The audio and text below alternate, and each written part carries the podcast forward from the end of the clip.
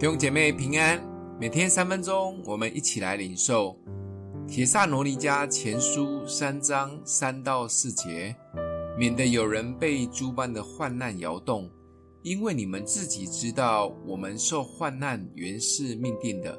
我们在你们那里的时候，预先告诉你们，我们必受患难，以后果然应验了，你们也知道。保罗真的是充满爱的牧羊人。他知道帖撒罗尼迦教会会经历很多的患难，他就打发他最贴心又爱的属灵儿子提摩太去兼顾这个教会。说真的，大部分的领袖是会把听话贴心的放在身边，很少像保罗这样。还好这个强心针以及保罗提早预告的苦难，让教会可以撑过诱惑与试探。提摩太带回了好消息给保罗，这个教会在信心、爱心及关系上依然坚固住了。这个好消息让保罗超级开心，整个人又像活了起来，就更大大的为这个教会祷告祈求，求主继续坚固信心、爱心继续增长，等候主再来的日子时，能够毫无瑕疵的面对神。这样，身为牧羊人的保罗就死而无憾了。保罗真的是一个好牧人，在这一章里面，完全看见一位牧羊人的心。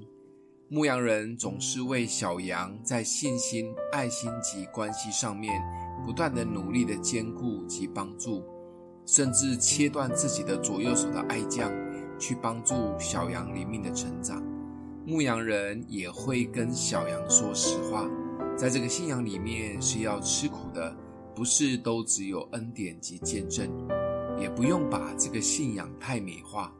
牧羊人常常会因着小羊的生命的改变而非常兴奋，这样的喜乐比加薪赚大钱还快乐。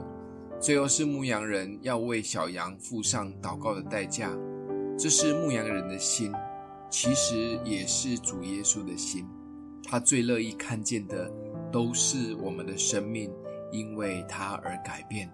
其他的，说真的，都不会是重点。想一想，这个信仰真的有帮助我们生命改变吗？我们一起来祷告：：M 的父，你是我们最大的牧者。谢谢主，透过保罗，让我们看见牧羊人的样式，也帮助我们因着信仰生命改变，也成为别人的牧羊人。奉耶稣基督的名祷告。祝福你哦。